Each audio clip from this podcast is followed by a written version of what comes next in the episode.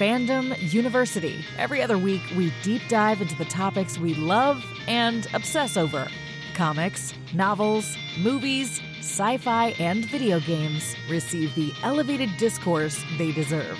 With your overworked TAs, Sean and Sergio.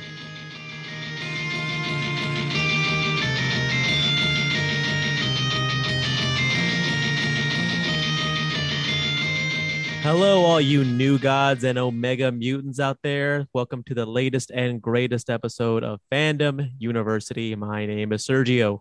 And mine is Sean. This is the first episode of the Grant Morrison mainstream era arc. Uh, we will be discussing Grant Morrison's work in the mainstream. Obviously, they have a ton of, uh, you know, outlier stuff, stuff that um, that even comic book fans may not have heard of, um, such as you know We Three or Zenith. Exactly.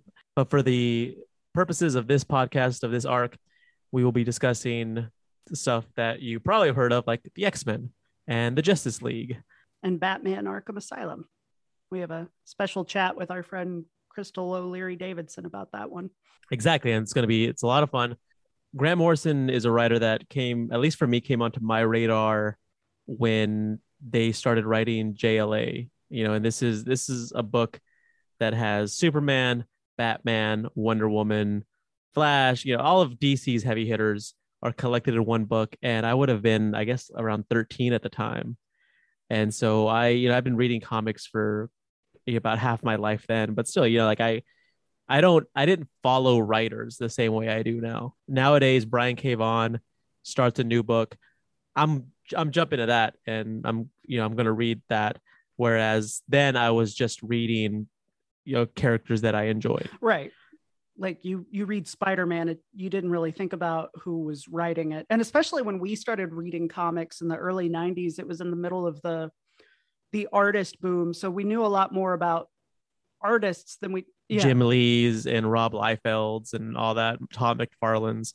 I did, like I said, like by that before that, I wasn't really following writers, and so that was the first time that Grant Morrison sort of came onto my radar. Yeah, and I I think that's how I found out about them was just borrowing your issues. I, I'm trying to remember what I read first. It might have been the Prometheus arc, which we'll uh, talk about in a little bit, but um, that was the first DC book outside of Superman or Batman, like family titles that I started collecting regularly or trying to get every issue of. At first, I did it in trades, and then eventually I picked up most of the issues um, and have sort of followed their career off and on ever since. But JLA is sort of the comic book that really cemented me as um, and I, I, guess a lifelong I, I don't know it's sort of my gold standard book. Um you know i mean going back it, it's definitely of its time but like the way it felt to read those stories at 15 or 16 like uh, was exactly what i wanted out of a superhero comic book. Um and so you know definitely started a lifelong love affair that um has not abated you know with morrison and and their work yeah, I'm sort of just uh, perusing through their bibliography, and yeah, like I there's not much that I feel I would have recognized before JLA as a, a preteen, save for Batman Arkham Asylum, which I'm sort of glad I didn't read at you know uh 10 because it might have like freaked me the fuck out. Yeah, um that's definitely not a book for kids. Whereas JLA is actually a pretty Although I was also reading Preacher at 15, so maybe not. Well, I think if you read Arkham Asylum at 15, maybe. But honestly, I feel like Preacher is easier for a 15 year old to get than Arkham Asylum. Uh, True, yeah. Because, you know, uh, Preacher is very much what I would call a, a, a crowd pleaser type book, at least for a certain crowd like us, you know, lots of violence, lots of swagger, lots of dark humor. Uh, whereas Arkham Asylum is elliptical and weird and European in a lot of ways. So, Arkham Asylum is, and well, speaking of Arkham Asylum, we've got some giveaways for this arc that we want to give away more shit. We'll give away the world if it means we get listeners. For this arc, we're going to give away a couple of books. We're going to give away a copy of Grant Morrison's own book, Super Gods What Masked Vigilantes, Miraculous Mutants, and a Sun God from Smallville Can Teach Us About Being Human. It's uh, it's one of Sean's favorites. He says in uh, he's referred to it as a, a holy text several times. Yeah, it is one of my holy texts. It, it I mean, Morrison, you know, is my hero, like period, full stop. Um, and that book always sort of leaves me reeling, even though I've read it like three or four times and wanting to go out and make stuff. So if you are a fan of comic books, a fan of superheroes, or just somebody looking for like a, a creativity jumpstart, like this is a book you want to read. Like it's it's I don't know, it just fits perfectly into a slot in my my chest. So we'll be giving away a copy of that. We will also be giving away a copy of theirs and Dave McKean's seminal Batman work, Batman Arkham Asylum. Uh, and this is where it gets fun for the listeners at home.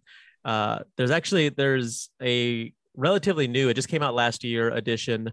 It's a paperback that if you were to win, you could select you know from option a you could select the paperback and you would get it immediately. We'd send it to you as soon as your as soon as the winner is, is drawn. But what's behind curtain number two there's a brand new hardcover edition coming out in october. If you are will if you win and you're willing to wait until october you could definitely select that as well so those are the i guess two and a half options there's yes. you know there's I don't know how math works. That's why that's why uh, neither of us do. That's why we both write. That's right. That's why we got our masters in the humanities. Fuck yeah, math. fucking math. I don't need I don't need math. Who needs math? I've got a chemist wife for all the science stuff, for all the hard science stuff. Exactly. Yeah. But yeah, let's go ahead and jump into our conversation with Crystal O'Leary Davidson. She actually helped edit a collection of essays along with Lisa Wenger Bro and Mary Ann Gareis called Monsters of Film, Fiction, and Fable the cultural links between the human and inhuman. And what's exciting about that book is if you were to look on Amazon for it, it's like a hundred bucks. But the publishers, Cambridge Scholars Publishing, is uh, has just released a paperback version of the book, which is a lot more affordable. We will definitely be posting links to that in the show notes. But let's go ahead and just jump into it. We are here with Crystal O'Leary Davidson. She is a professor of literature specializing in Gothic studies and also film studies. She also dabbles in fiction. We are going to be discussing uh, Arkham Asylum by Grant Morrison, their work with Dave McKean, which Crystal teaches as part of her Gothic literature studies class. Crystal, say hi. Say- hi, everyone. Thank you so much for having me. Thank you for. Yeah. Thank you for coming on. Yeah, we when we were discussing doing a an arc on Grant Morrison and discussing, you know, which of their works we wanted to talk about, uh, Arkham Asylum was one that pretty much stayed constant throughout, you know, the the editing process of that because it is so seminal and and unique in the Batman mythos and Sean said, I know the absolute perfect person to talk to you about this. So, uh, you know, when when did you first read Arkham Asylum? Um, I actually first read it in I think it was 2018 in preparation for a Gothic class that I was rejiggering in 2019. I was working on kind of a combo class that was weird fiction and the Gothic. And uh, that particular class had a huge section and focus on structures so physical structures and how they link with psychological structures in the gothic. And so i've been teaching a little bit with graphic novels. Um, i've done the killing joke in a few classes in an american literature class and in a gothic another gothic studies class. And there's just been this kind of growing interest amongst the student body about well how do we we read graphic novels but how do we analyze them like text? So you get your film students you get your comic book fans you get your literature people that want to stretch. So that's sort of how i came to this particular book. Um, my husband andy davidson is a huge batman fan and so i was talking to him and he actually suggested it to me to read. And did you have any sort of experience with batman before that or were you just kind of a just know him from the movies or were you a fan at all um, I've actually been uh, a DC fan. I mean, I am not like deep, deep, deep dive, but I read Batman ever since I was a kid. I, I loved DC. I, I love Marvel too. I'm a big Spider Man fan, but um, really Batman, Catwoman, those were like seminal figures for me when I was a kid. I remember running around the playground with my friends playing, you know, Batman and Joker, Riddler, Catwoman. Oh yeah, yeah, for sure.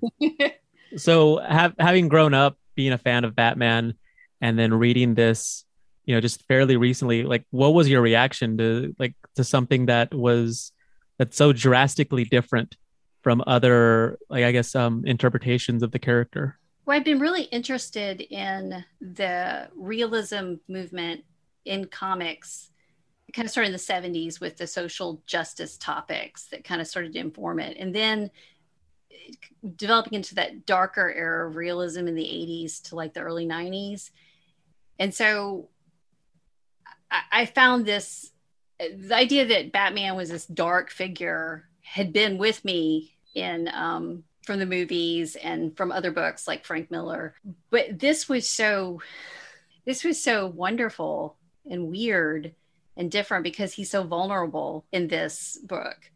I mean, he's physically vulnerable as well as psychologically vulnerable. And that was a Batman that I had not seen before. I mean, Frank Miller, he's older and so he's got some mileage on him, but he's not, he's so much more physically vulnerable, I feel like, in this. He's more brittle here than mm-hmm. he is in the Dark Knight Returns. I think And Dark Knight Returns is he's very hard boiled. Um, he's and, he's grizzled. Yeah, right. Yeah. Kind of hard to rattle, and this Batman is very rattled uh, in Arkham Asylum. I think.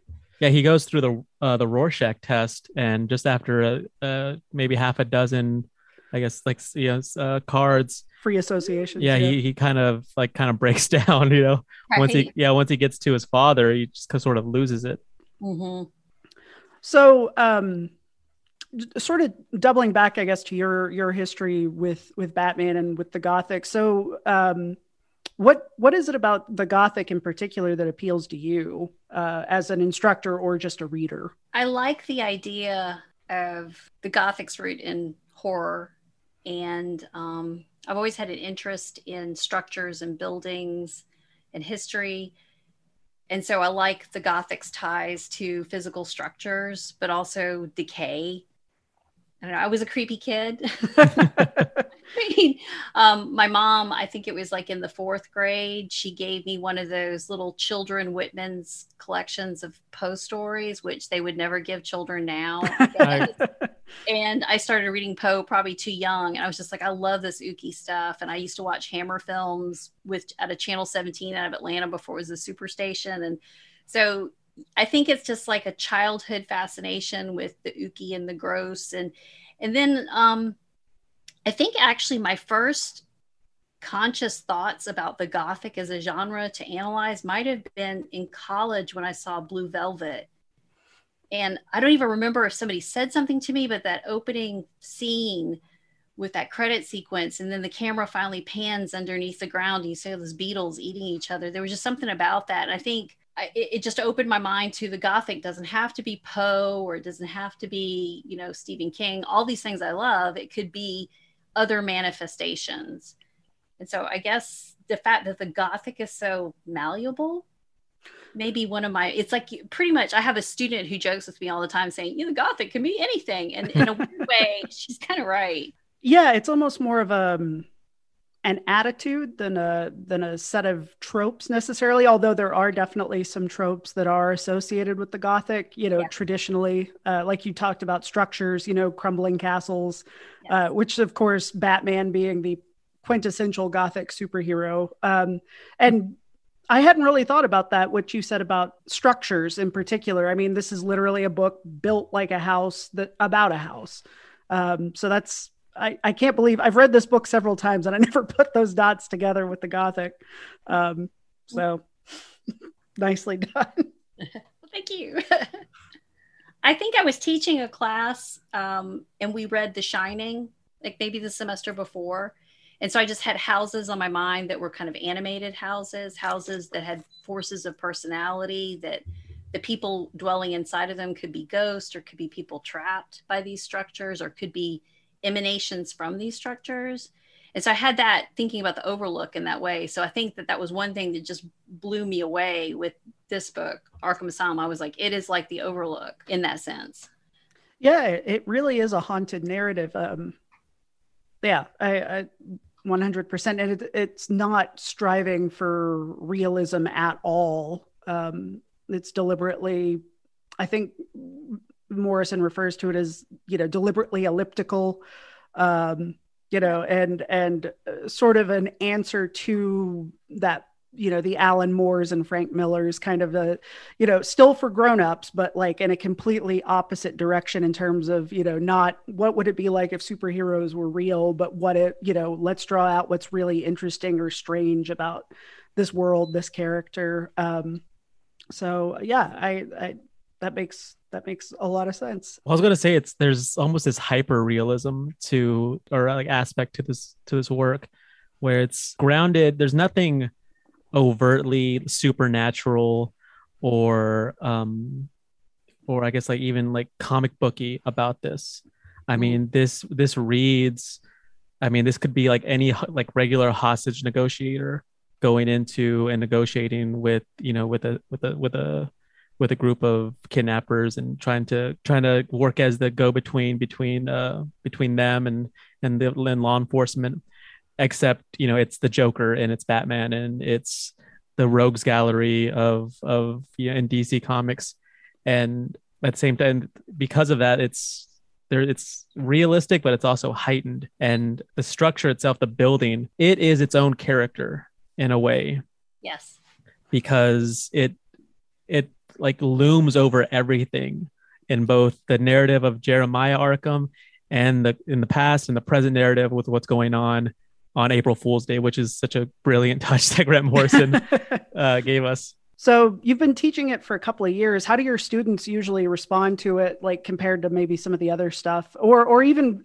I would also be curious since you mentioned the Killing Joke. I know that's not Morrison, but um, that is sort of the other big Batman graphic novel that isn't The Dark Knight Returns. You know, those are kind of the um, how you know what if, if responses are a little bit different uh, or or if they're you know just sort of universally like yeah we get to read a comic book for class or what it seems like this gets a really interesting mixed reaction from students because i have students who have read graphic novels but for some reason whatever reason this is the one that they missed even some batman fans and so i think because the artwork McKean's artwork is so different. I mean, Sandman covers aside. Yeah, yeah. it's, it's, it's, so dense each of the panels, and so you have some people who are comic book people who are kind of frustrated by it. But I have a lot of students, um, some of the film students and art students, they just love it because it's yep. so rich. The the images and the text are are married. I'm every time I read this book, I I'm still straining at some places to read the Joker's lettering. Like every now and then, those there's like in fact today, and I can't remember where it was, but there was like this one word where I kept looking at it, going, "What is that word? I can't exactly. It could be this or it could be that." And I find it fascinating. So you, there's usually two camps: students who are like all like, "Yay, we get to read a comic book," and then they get into it, and they're either like, "Wow, this is blowing my mind. I love it," or I don't like this. I'm very frustrated by it. Or there's weird elements that make me uncomfortable because of all the times that Batman's masculinity is challenged. And I think some students love that and think it's so subversive. And there's a few students who are very like, whoa, I don't know about this. yeah, that that was um I was I wasn't, I guess, like, you know, startled by it, but I thought it was such an interesting and brave choice by Morrison.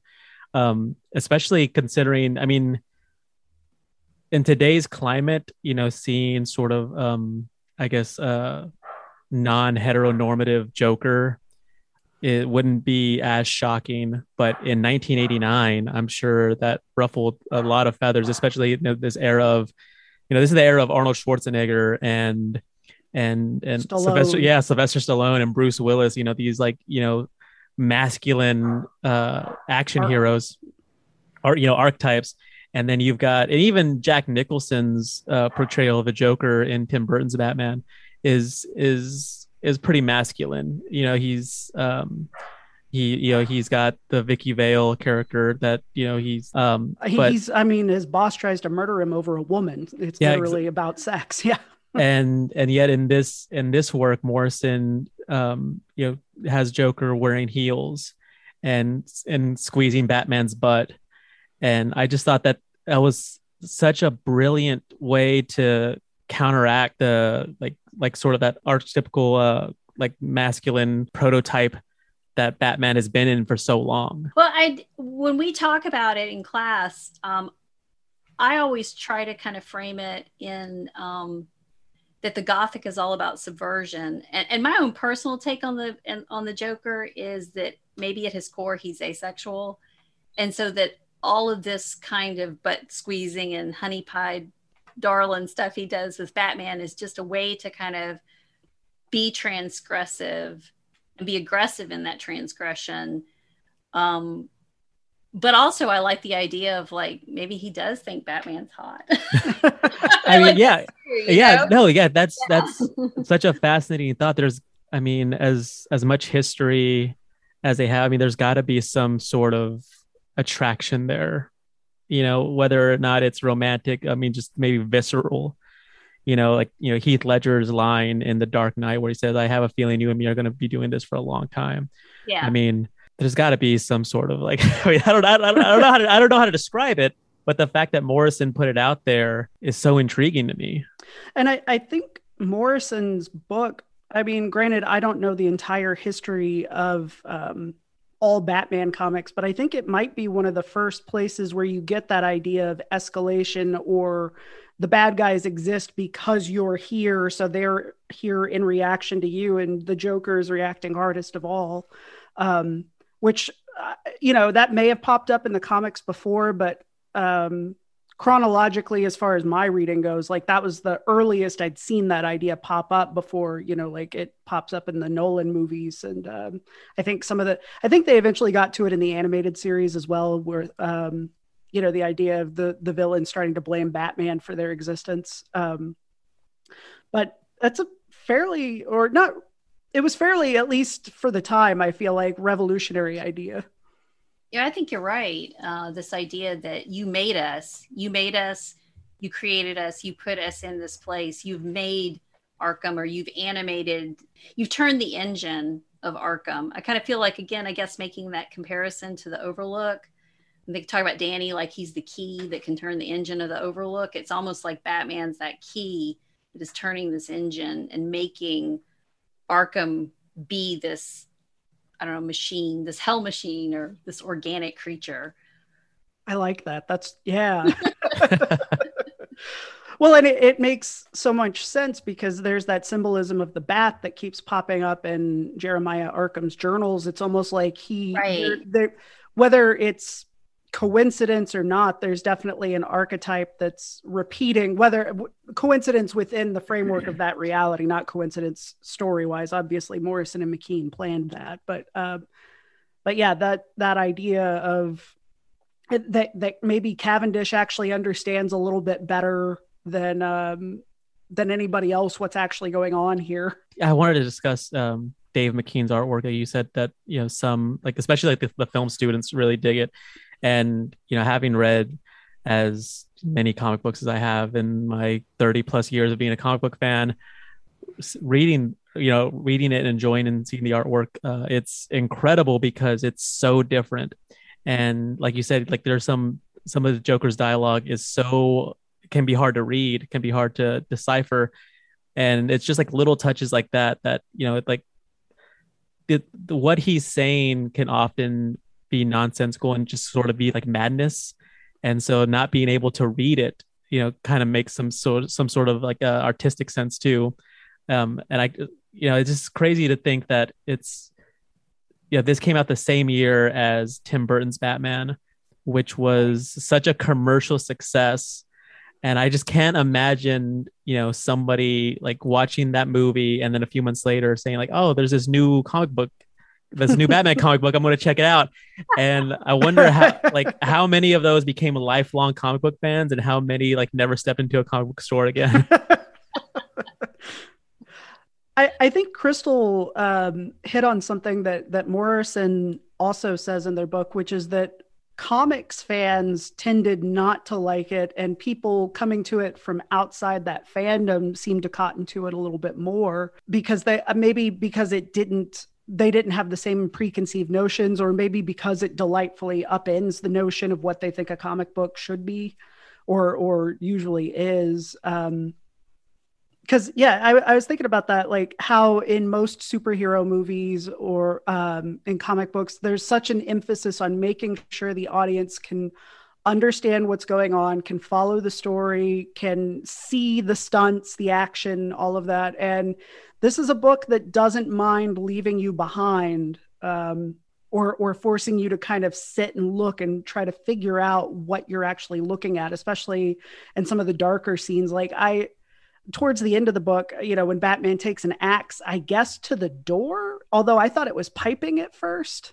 Right. Um, I'm still not entirely sure what's going on there, except him saying, like, you guys are free now at the end. Um, Stephen King might have talked about this in Danse Macabre, where he talked about how a lot of times the most revolutionary works in a genre are dismissed by the biggest fans of the genre at the time and then sort of later as they gain status outside in the general world you know like i think dune might have been pretty much dismissed by some hardcore sci-fi people back in the 60s and now of course it's considered a classic and we're about to get a new movie and all of that but um so i i, I think there is something to to be said for this is a comic book for people who maybe don't always read comic books, especially superhero comic books.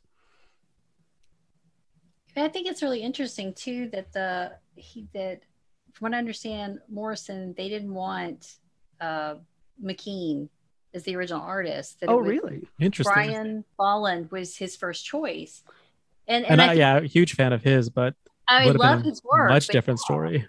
Because it's like if you had one of his panels it was on would be bright and colorful and clear and probably hyper real and the symbolism would have just been like bam there it is. It's not as murky and and McKean you know he didn't like he didn't even want to do it because do superheroes and he was like no robin i'll do it but no robin. And and so i can't imagine this book the art from any other artist though with this because it it really underscores I think what this dreamlike structure that Morrison they're Absolutely. going for. Even in the at least in the my my trade copy, um, Morrison or maybe it was Karen Berger who was the editor of the book uh, talks about how the script actually changed once McKean was on board uh, to sort of be a little less restrictive to give him more room to sort of interpret or grow the story in terms oh. of pages um, a little bit i mean it's still you know morrison's story and but but as far as how it actually played panel for panel in some cases McKean actually was given a little bit more um, free reign than probably an artist like Bolland would have had you know um, who you know um, is amazing and does incredibly detailed work, but probably would have been very faithful, you know, to the script. Um, more interested in bringing it to life, you know, than than interpreting it. I guess if that makes sense. Oh, it does. Yeah, absolutely. Yeah, that, that's yeah, that's a really that's a really insightful way of putting it. It's it's McKean's artwork is more of an interpretation of Mar- Morrison's story than I guess a a translation of it. Yes. And I love how dreamlike the book is. It I love art that I hated this kind of stuff when I was younger, but now that I'm older, any artwork that can successfully transplant me into sort of a dreamlike state when I'm waking uh, is something I tend to have fondness for or be predisposed to like. So um, I think I was a little bit sick the first time I read this book. And I remember getting to the part with um, the Mad Hatter and just being like, holy shit. Like i have no idea where i am or what's going on but i know i like this book. Um probably just had really bad allergies or something but too much um, robitussin. too much robitussin. Yeah all hopped up on over the counter cold meds. Um so uh, i guess talking about interpretation um, you know symbolism and stuff that that was one of the things we wrote in our questions. You know this is a book that has a lot of symbolism and impressionistic imagery. Uh, it leans heavily on tarot. It also plays with some of Aleister Crowley and obviously Alice in Wonderland gets mentioned you know which I think Alice in Wonderland sort of the gimme of those three in terms of you know most most kids at least by exposure to the Disney movie have some familiarity with that story and with its uh, most famous lines, but the other two I'm I think are a little more ambiguous in terms of what they're actually doing in the narrative. Not like why are they there, but like what are how are they helping and what are they accomplishing, I guess. And I was kind of curious about your thoughts or even Sergio's about like what those um yeah, what they're doing, what the how they're working. I've we've always talked about the the symbols in it. I know that Morrison they were leaning heavily into like free association and, and kind of free writing when they were coming up with uh, a story for this. And so the tarot connecting with Jung and the unconscious, the idea that maybe they don't represent a certain thing, but they're just part of the sort of organic soup of this dream world. Um, that's sort of the way we've been talking about the use of that kind of symbolism. And, and I think maybe the story itself sort of supports that because Dr. Ruthie gives uh, Harvey Dent, you know, takes the coin away and says, You're going to do the dice. You've got six choices. Now you're going to do the tarot, and you've got like, what is it, like 70 something choices.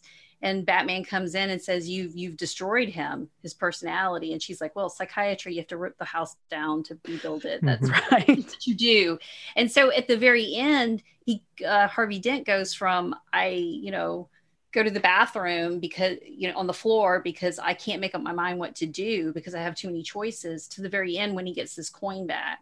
I love that. The idea that he sort of rejects all those sorts of massive uh, muddy choices that the tarot was giving him. And he goes back to the coin but then of course he you know spoiler here um, he flips the coin and it's if it comes up you know the the clean face on the coin batman lives. And of course he says oh you're free to go. You live. You don't. And of course we see it later in his hand and it's not that yeah it's the scarred side up. scarred side. So he's actually made an independent choice there so that's been kind of I don't know i think i'm maybe going dancing around your question a little bit but that's how we've been using those symbols and the notion of free will or the subconscious or how much in control we are of our choices I think no, I, I think that that that answers it pretty pretty perfectly. I, I like the idea of um, like you talk about putting it into this bigger soup. Um, I think that's another thing that makes the book, you know, like deliberately elliptical, right? Um, that it and I as I get older, you know, the more you know, you mentioned um, Blue Velvet earlier, and of course, you know, I'm a big David Lynch fan, but that's only something that's happened to me as I've gotten older. When I was younger, I really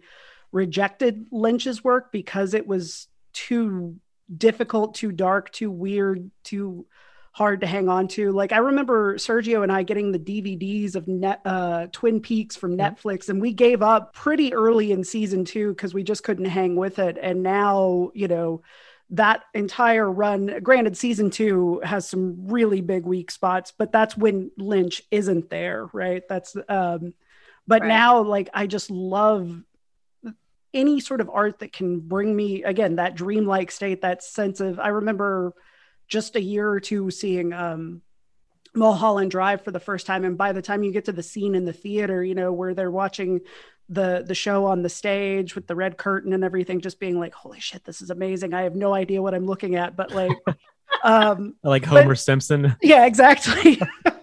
But but feel it like you can feel something going on there even if you're not entirely sure what it is and it hints at how much i think what to me is so exciting about horror fiction and why weird fiction in particular um, uh, appeals to me is that it can give you that sense of a much weird, bigger, stranger, weirder, more unknowable world um, than you know than you could possibly conceive of, and and it can give you a glimpse into that abyss, I guess. Um, so I, I I think you're onto something with that, with the with the tarot and the um, you know and, um, the the soup, uh, but but also you know we talked about I that sort of talking about the ending. Um, so what what do I, I hadn't really thought about that about um about Harvey actually does end up making an independent decision even after he's rejected like his recovery, so to speak, and re-embraced his madness.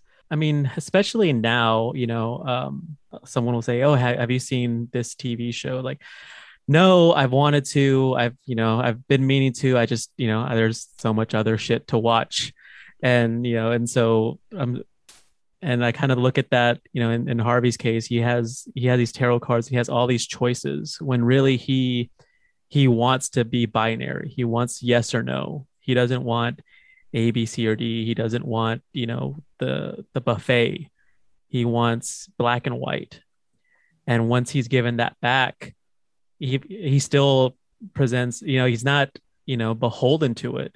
He still presents uh, some agency. And even when, like you said, he he the it's scarred side up, he says like, oh, it's he lives, he gets to go, which I thought, you know, was was really interesting. Um, an interesting examination of that character that I really hadn't um, seen before or since, really.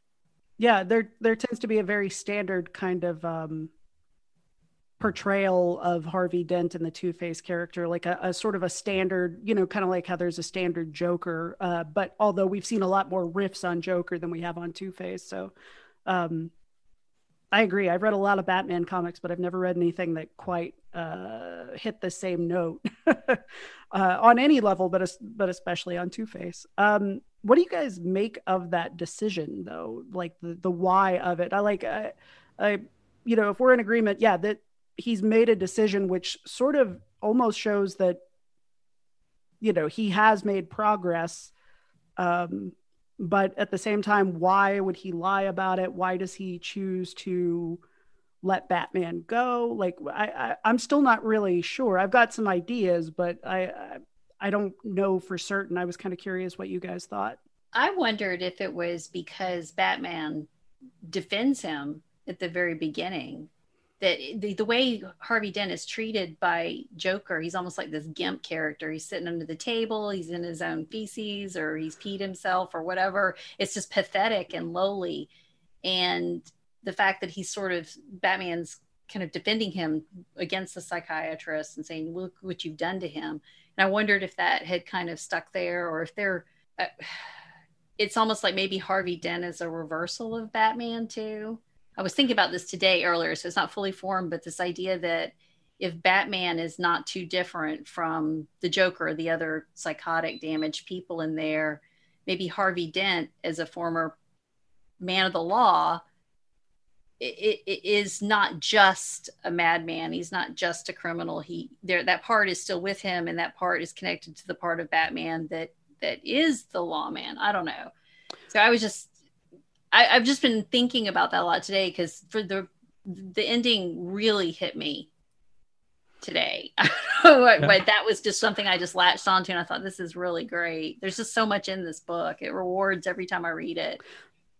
I mean it yeah, I, I really like that idea that, you know, it sort of harkens back to the the identity that he that Harvey Dent used to have as a as you know as a man of the law as an attorney you know maybe and perhaps like it, it humanizes like he acts as sort of like like the representative for the patients at Arkham Asylum and it humanizes them you know this act of mercy even as far gone as as two faces he can still be compassionate and kind and merciful and which is sort of an idea and again like this is just and this is what i this is kind of this is what i love about having these conversations because you know we're, we're talking and you you say something and that like that's a really good idea. Like i wonder about this but so this idea also is not fully formed but you know it kind of it goes back to jeremiah arkham's story about you know um, i can't remember the name but the the man who ends up killing his family and how he uh, continues working with him hoping that you know that he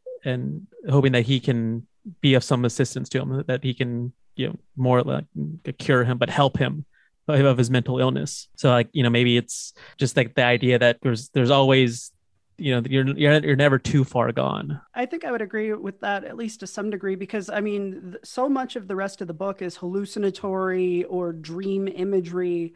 It's the most human moment you see any of the inmates actually have um, you know, because they are presented as sort of dreamlike archetypes for the most part. And then suddenly you have this very human um, moment that, that feels more of a piece with a different sort of uh, world, a different story. Um, I, I also was thinking, you know, I, I, I read and reread the last few pages of the book over and over again uh, over the weekend while I was preparing for this, trying to make sense of you know what batman says about how um, you know he's stronger than them stronger than this place he has to show them and then um, doctor the doctor says that's insane and he goes exactly. Arkham was right. Sometimes it's only madness that makes us what we are. So i guess in a way he's also offering harvey back the crutch that's holding him together.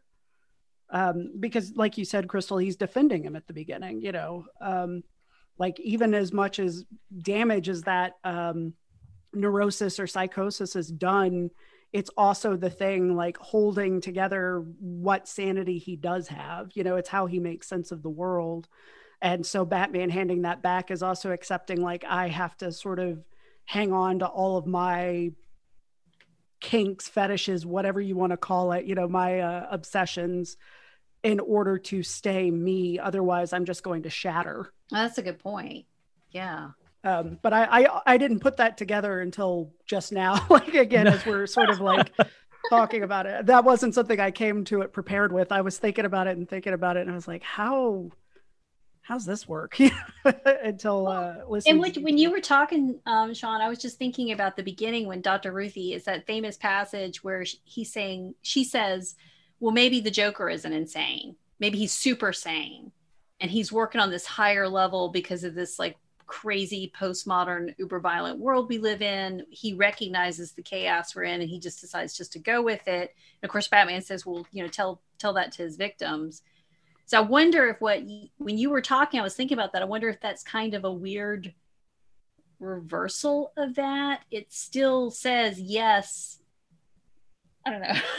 It's not trying to justify insanity like dr ruthie was but it's not rejecting it either. It's sort of is that what you're trying to say there, Sean? With that, is to still still embracing it because yeah. it's you.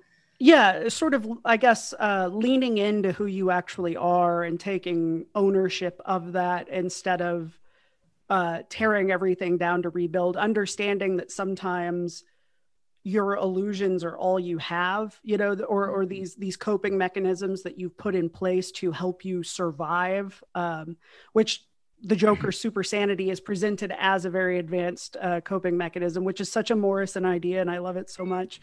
Um, uh, but the, but yeah, the the we all sort of have these things, and some of them are more explicit than others. And of course, in dreams, you have the chance to sort of confront that uh, as both text and subtext of your daily life, you know, um, or at least in this dreamlike sort of place where symbol can become real and, you know, doesn't operate at that lower level. It becomes as much a part of the world as every, you know, the rest of the narrative. I, I don't know if I'm making sense uh, or not here, but you're bringing up dreams, um, and I'm, I think I missed this in the past, and I might have read this in Supergods where Morrison says you can read this story actually as a dream in like Batman has this dream or this nightmare and that it's not an incident that actually happens. And I think that's really cool to think about that intention with what Sergio you were talking about about how there's a the the premise for this is actually really realistic with the hostage mm-hmm. negotiation. So I just, but I had never really looked at this totally like it might not even be real. Yeah, because all. because there there are some like there's a the panel where Batman stabs himself through the hand, mm, mm-hmm. and to me that was a little jarring because I'm like that seems unrealistic. He also and, kicks a man in a wheelchair down the stairs. and so it's like, but I was like that. Yeah, that some like some of this stuff sort of doesn't seem real. So like the idea that this is one of those dreams that you know everything is very realistic, but there's just a few things, a few tells, is is pretty interesting. Um, but no, like Sean, I like the idea that uh, Harvey's decision at the end is really the only moment of humanity in the entire book, because even uh, Dr. Ruth, even like you know, she's presented as this person who who is very serious about her job and wants wants to help these people, but at the same time, like she's very like cold and calculated about it. She's like, well, sometimes like like you said, Chris, like you have to tear it down to to build it back up. There's not really a whole lot of compassion there, and no. so yeah, I think that's that's really interesting that Two Face might be like the point of like humanity in the in this book. Yeah, and she ends up uh, killing at the end too. And even Batman, who is supposedly never killing, you know, anybody or okay with anybody killing anybody, says he got what he deserved after Ruth kills Cavendish. Right. Um, and you know that also sort of, um, you know, that idea of like there's something almost predatory about the doctors in this book and the way that they sort of their fascinations you know uh, and experiments on these people who are violent offenders who are also probably not you know mentally um, stable or definitely aren't mentally stable. Um, like arkham sort of you know turns the place into a little bit of a playhouse once he loses his mind. You know he'll actually he actually kills the man who killed his family and writes it off as an accident and you know um, so like the idea being that the patients the insane are actually the ones who are understanding things maybe a little bit better or seeing at least this version of the world more clearly than um, you know the people protecting it. And that's sort of maybe the lesson batman is learning because at the end you know the joker's like we are free. You're the one who has to go back out there and be stuck. You know we'll we'll keep it warm for you if you decide to come home um, basically. Um, so yeah, I, I think the the, def, the text definitely sort of supports that um, that reading of the not straight villains, but definitely not casting them in terms of uh, the light of healers, actual healers. Well, and when we when we last talked about this book in our class, we really put it in terms of power dynamics that that became something that just thematically and organically emerged out of this particular class was the gothic and power who who has power who doesn't have power how people who seem like they don't have power can top from below and grab that power. And so by the time we got to this because this was a book that was right at the really at the end of the semester people were all over that about who has the power and how the power shifts throughout this story. And so the doctors are the ones in control and they even decide to stay inside and not walk out with the other people who were free. They make that choice to stay inside, but it's almost from a point of hubris. That's that's yeah. how I that's how I saw it. Is like you know we we have to stay here. Like they, our our our our uh, you know our our minds are needed here. Yeah. Um, well, it's sort of, you know, Sergio and I just wrapped up an arc on Alien, right? And the sort of the running theme in almost every Alien story is that most of the characters don't take the threat seriously so you've almost and and that also is a running theme in batman stories when it comes to the joker. There are all these doctors who think they can cure him or whatever. I mean there's even uh you know harley quinn's origin story is she was his doctor you know and instead of her curing him he drove her insane. You know i, I don't know if that's the current canon but i know that was how it worked at one point. Um so i i think that there's yeah uh, it, it's it's an interesting dynamic to look at I had just read um, several months ago Harleen, and I, I don't remember the author or the artist of it, but it's a recent Harley Quinn story, and it is wonderful. And it does kind of lean into that idea, but it also really explores her character in a much more interesting way than they've been able to do. Um, because I know Harley Quinn can sometimes be a problematic character. Yes. For some people and um, they they really are unafraid of dealing with that in that particular book. So that's a that's my recommendation for a great Batman story of it doesn't really have Batman in it.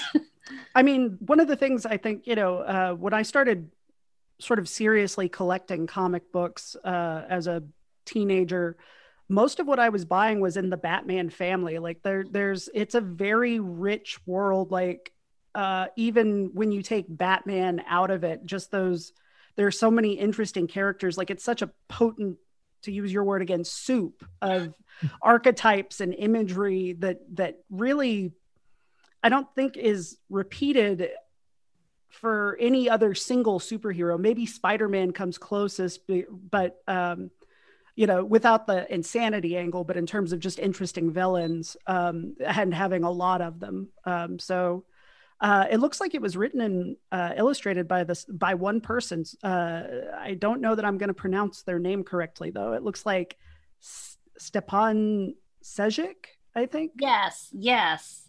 And I think you might be close to the pronunciation because that was when I looked up the pronunciation for and thought, I'm going to get this wrong. it's well, a beautiful book. It's great. Well, in addition to Harleen, are there any other books that you would recommend that kind of either have the same uh, feel or the same enjoyment level as Arkham Asylum? I enjoyed Locke and Key.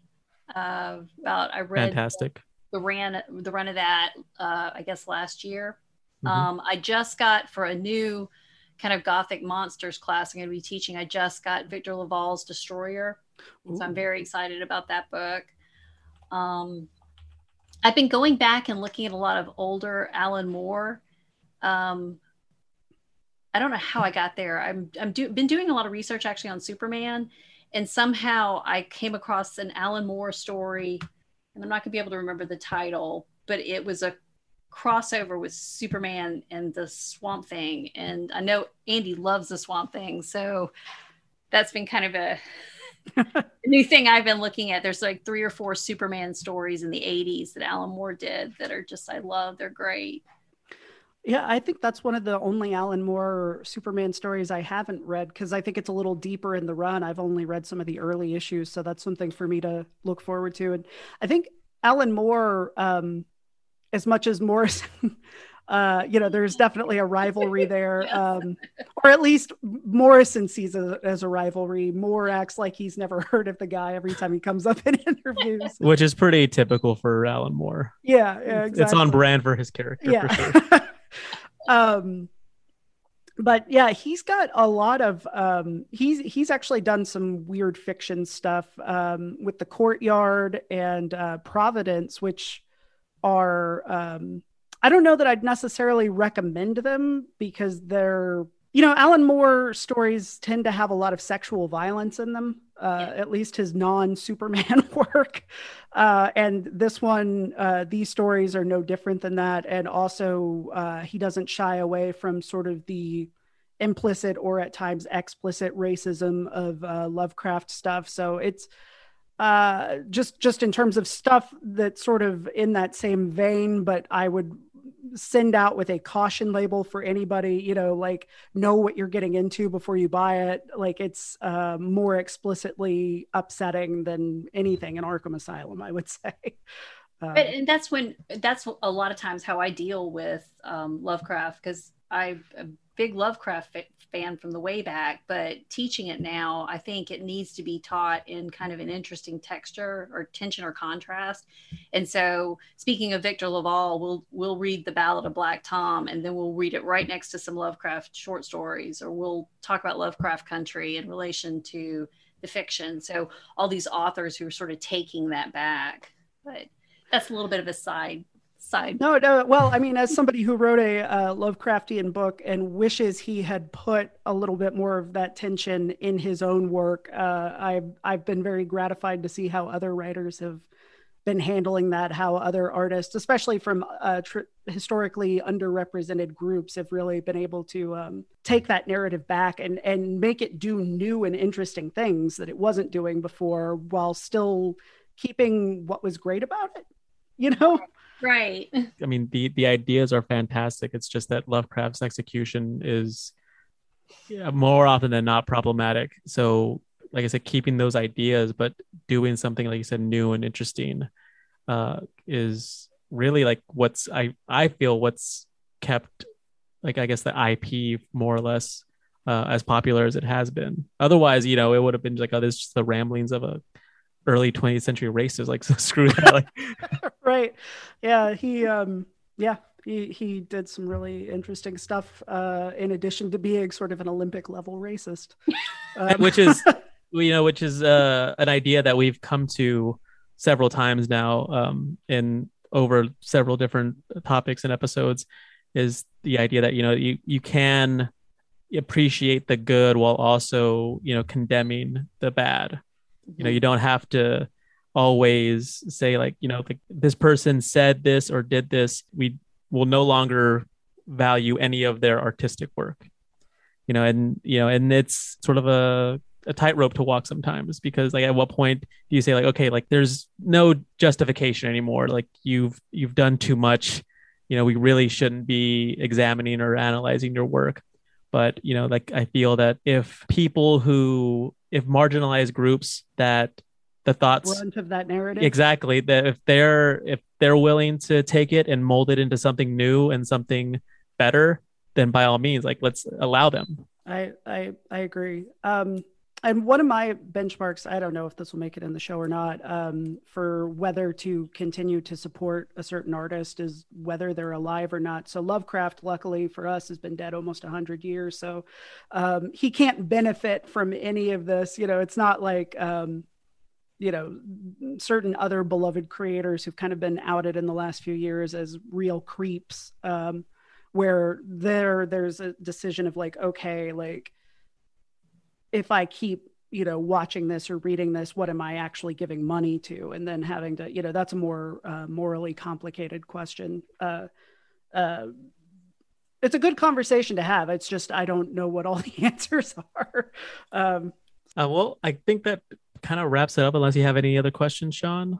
No, no, I think I think we covered the the the brunt of uh, what I had in mind. and not to not to say that you know like i i feel this conversation has has ended because we could probably continue talking about this for hours on end but you know we all have lives to get to get back to we can't just sit around talking about batman all night Yeah. unfortunately uh, No, this was this was a wonderful conversation. I'm so excited that you asked me to do this and that I had an opportunity to talk to y'all about it because I think this is just a, a beautiful book, just a wonderful book. It's it's such this little standalone gem in Morrison's body of work, but also as a gothic text or as as an example of psychological realism. I've seen I've seen it put in that category, which I think is really interesting.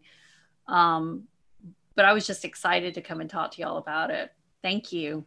thank, you, for yeah thank you for coming yeah. on absolutely We'd love to have you back next time. We've got something that intersects with, uh, you know, with with your pet interests.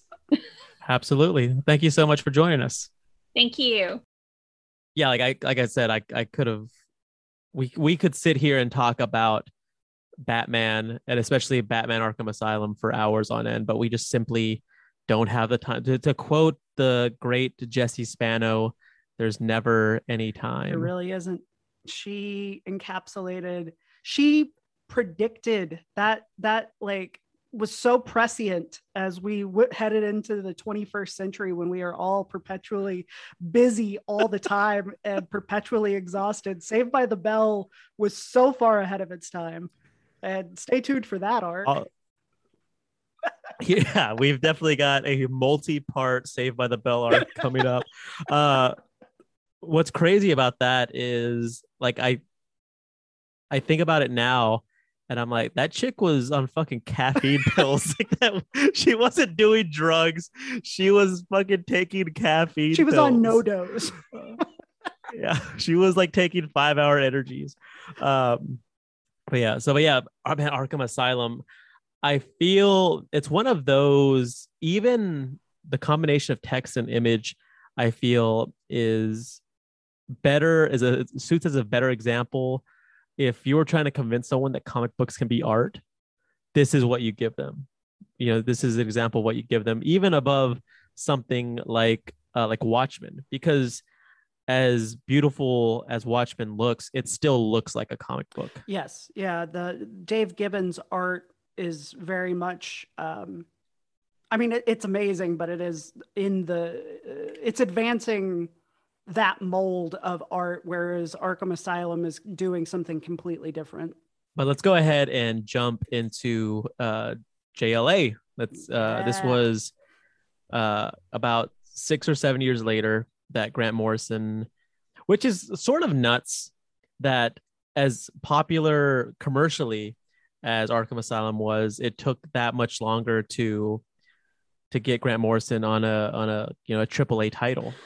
Yeah, um, I think after Arkham was a big success, they, if I remember correctly from their book, and also there's a documentary called Talking with Gods, which I would recommend for anybody who's a fan. Uh, uh, came out a few years ago. I think you can get it for like five bucks on Amazon. But um, after Arkham did so well, they sort of were flush with cash for a while, and that's when they started, you know, traveling the world and um, trying, you know, hallucinogenics and drinking. Like before that, they were straight edge, you know, and so they really um, took some time to like try and figure themselves out. And uh, i think they were still late 20s early 30s yeah. And yeah like you said like and coming from a background they and I mean, I'm, I'm sure you you know this better having read their autobiography.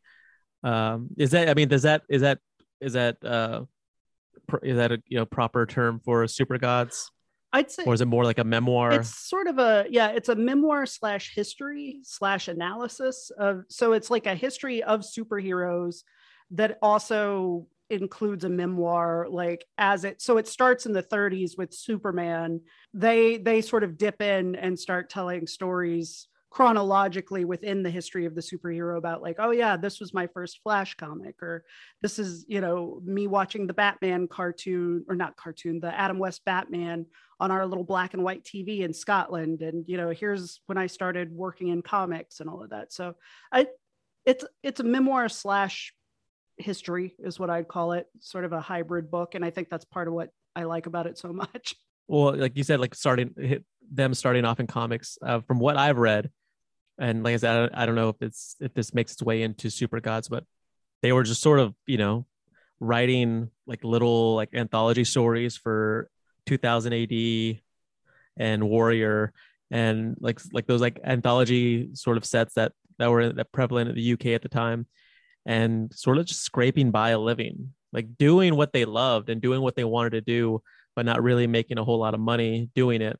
And so, yeah, it makes sense that if you know if you were to get a windfall of cash, you'd go around and travel the world and do the things you've always wanted to do but couldn't afford to. Yeah, exactly. Um, they yeah they i morrison does say they were working for like warrior or near myths or you know, and getting paid like 10 pounds per story or something like n- not enough to live on. Like they were on the dole uh, until, you know, until Arkham, well, maybe until Animal Man, which came before Arkham Asylum, but Arkham Asylum was a, was a, like a, a New York Times bestseller. It wasn't just like something comics fans were reading. It was the, Batman original graphic novel that hit six months after the Michael Keaton Tim Burton movie hit. And so it was a massive success. And they, yeah, had all this money. They were single, no kids, you know. Um, so yeah, they,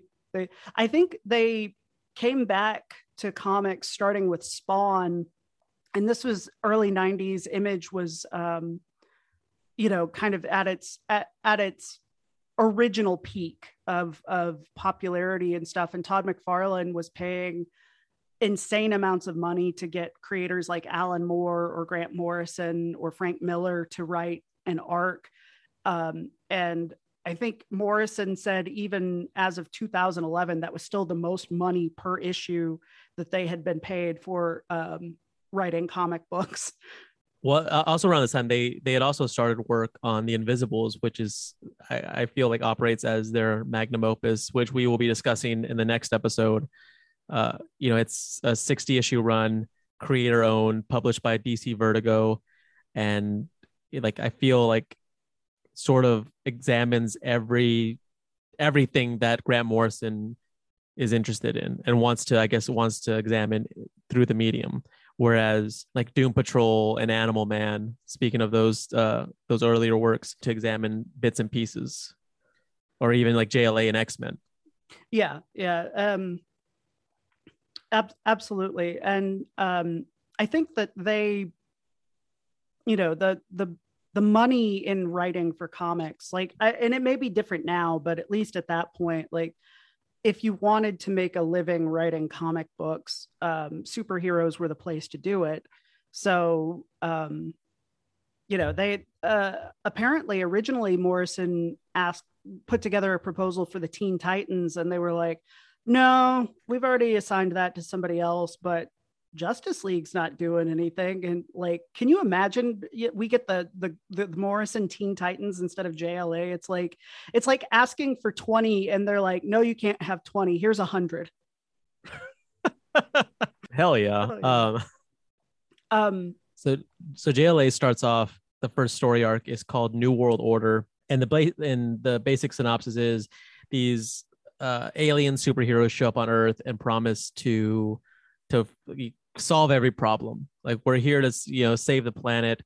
Uh, they turn the Sahara into this like fertile, uh, lush, fertile, yeah, lush, like you know agricultural uh, land for growing crops. So essentially, um, cure world hunger doing that, and just have these in there. You know, they have a good look to them, and they, you know, the the public quickly buys into them, whereas you know the JLA has been around for however long, and that's that's a weird thing about comic books is like how long it's like in in universe how long has superman been around? Is it five years ten years? It's certainly not all, almost 100 right years. right. I and i think that's sort of it's kind of like the the same problem you get with the james bond movies where like you get to a movie like Skyfall, and it's like there's definitely a lot of history at play, but also technically in universe, this Bond has only been a double O for like five or six years.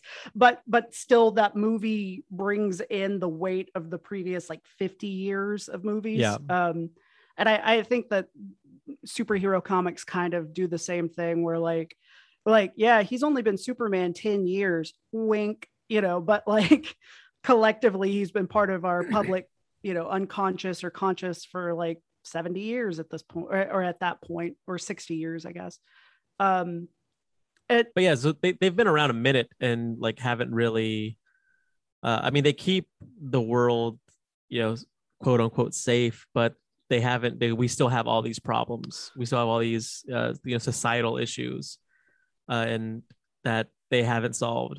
And so these uh, aliens show up and like we're going to do just that. Uh, while we're doing that, though, we're also going to start, you know, publicly executing criminals. Right. And because of the aforementioned good deeds, the public sort of lets that slide and almost sort of like, well, you know, that's what Superman and Batman and Wonder Woman should have been doing anyway. Like, goddamn, like, like why are we just letting them, uh, you know, live so they can come back out and you know try to block out the sun again. Right. Terrorize us again. Like Superman, why don't you stop this from happening? Um, sort of a mob justice thing, basically. Yeah, exactly. And so it turns out that these uh, these alien superheroes are actually uh, white Martians uh, in disguise they uh, white Martians being like the evil Martians, whereas John Jones is a green Martian and he's one of the good guys. Right. The the green Martians, I think, in the the DC universe were pacifists, artists, scientists, and the white Martians were the the humanit uh, the humanities majors exactly. and the English majors of of Mars. The hard science uh, people of Mars were the white Martians. No, I think they were the soldiers. Um, uh, they sort of end up borrowing that same idea in um, Man of Steel, where like, you know, basically Jor El was bred to be a scientist and Zod was bred to be a soldier. Um, yeah. So yeah, they're white Martians. And but yeah, they're I mean very much in that like soldier sort of like let's go out and, and conquer mentality. Uh, and they, they get found out pretty much through Batman and like that the one recurring theme in Morrison's JLA run is just how goddamn clever Batman is in figuring out almost everything. Yeah, and just such a badass about it too. Like there's there's that diehard callback moment where like uh, one of the hyper clan comes looking for another and finds him tied up with like the the sign posted to him saying like I know your secret.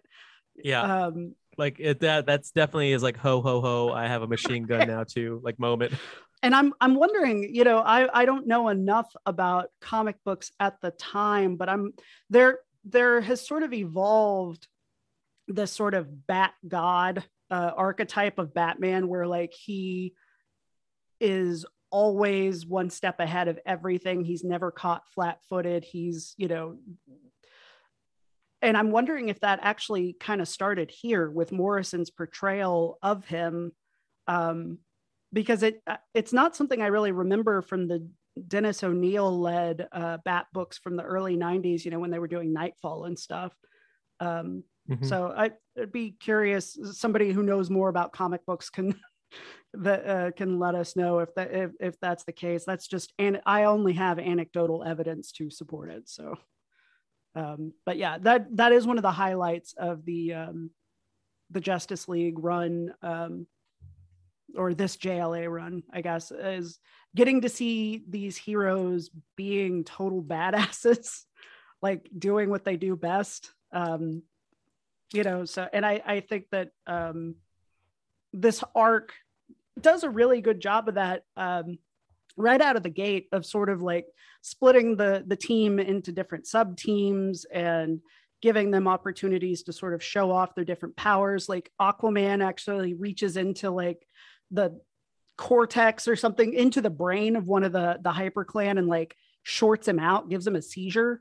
Um you know like uh, yeah because it's somehow like tied to like marine biology. marine life yeah. Um but stuff like that like this it was stuff that I had never seen in a comic book before, like these really interesting different ways of using powers that didn't feel like they were breaking the rules, but um, I'd never seen before. And it's like, oh, okay, I guess Aquaman kind of is a badass and not just a joke, you know?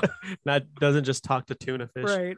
Uh, one of the things that was interesting to me, especially in this uh, in this storyline, is so the the Martians have sort of um, like telepathic abilities and can kind of use mind control, and that's exactly what they use to sway like the public opinion toward them and away from the JLA, and I guess like to, even toward their more like I guess uh, like extreme behavior, like like publicly executing criminals in the street, and I felt like I I felt that that entire subplot could have been lifted out and it perfectly describes human nature that you know we we are very much a, a group of uh, a collective that wants easy solutions to difficult problems.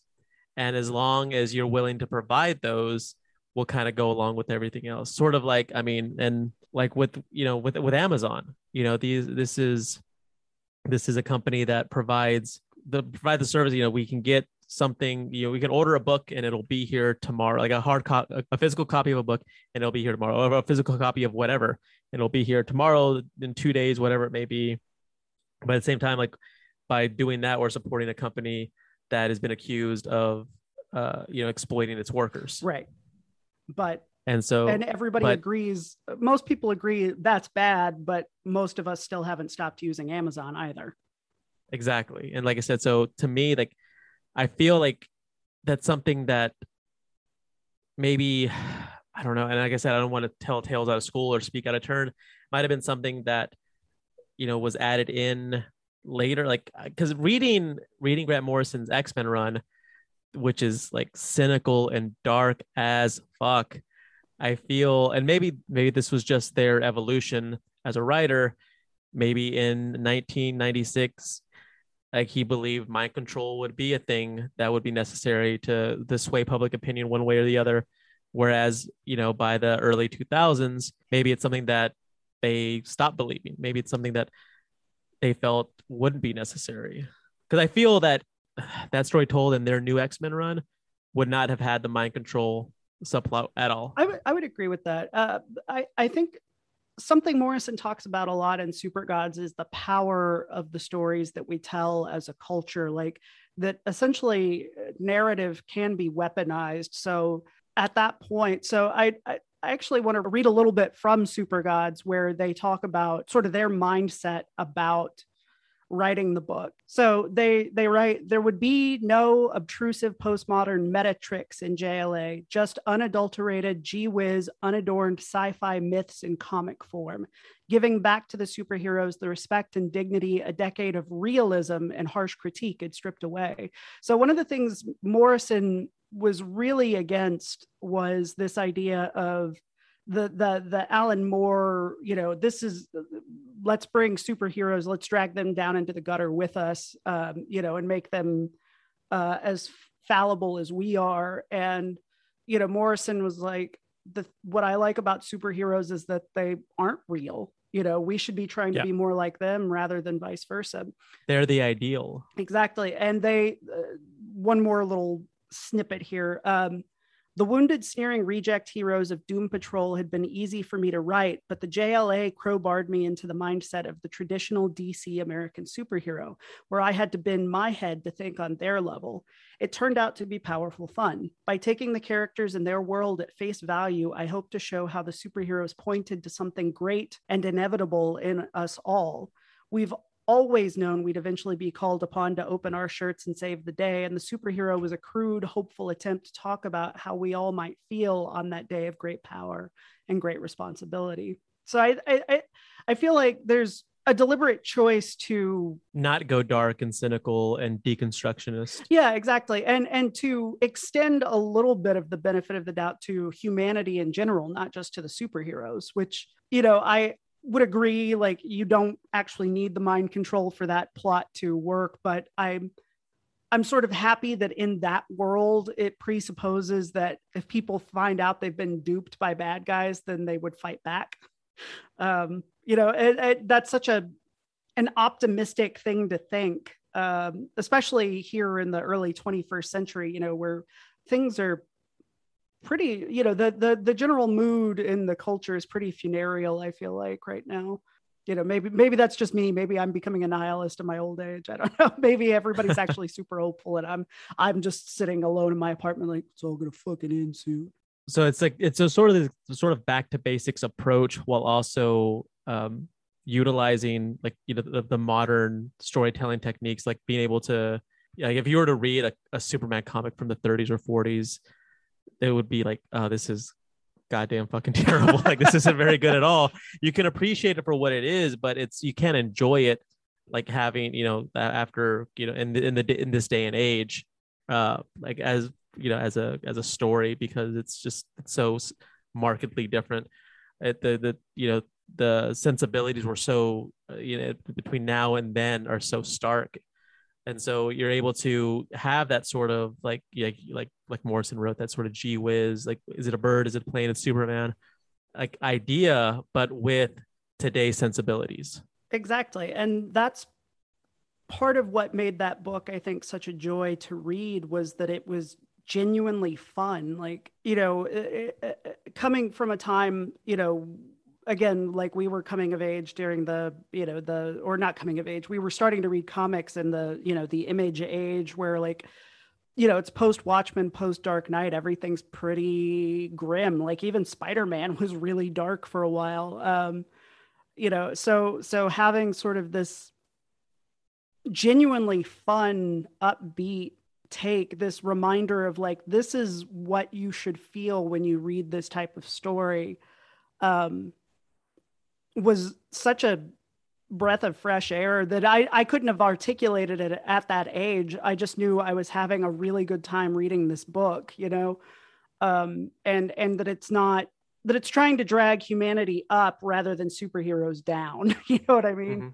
yeah Um, for sure and I, I love that. And I think that's such a what makes Morrison so special as a thinker and an artist is that ability to look at something. It's almost like they they can move up into the fifth dimension, you know, and sort of look at us on a flat plane that looks, you know, the 3D looks flat to them uh, and can see things from different angles and bring a new take that somehow can also, at least in the case of JLA, hit the that popularity thing in just the right way. Like that, I, I think JLA might be the high watermark of just them balancing the weirdness and quirkiness with, you know, just just straightforward commercial pop um, you know storytelling. I, you know I, I love i love their work and i love watching them get weirder eh, you know as they uh, get deeper into their career. But um, as far as like a book that i felt i feel like you could hand to just about you know you couldn't hand arkham asylum to any just about anybody but you could hand this book to most people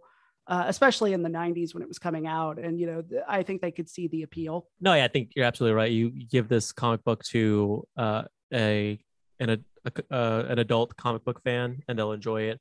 You give this comic book to a 10 year old child who, you know, has passing knowledge of who Superman, Batman, Wonder Woman are because of movies or whatever, and they'd still enjoy it as well. Yeah, it, it doesn't get the book. Also, one of the things I think is really genius about it is it doesn't get caught up in the personal lives of the heroes. Um, you know, they'll mention things in passing, like when Superman turns into a, a blue energy being, or you know, when Wonder Woman dies for a while and Hippolyta, you know, takes her place in the JLA. But most of those things are only mentioned in passing.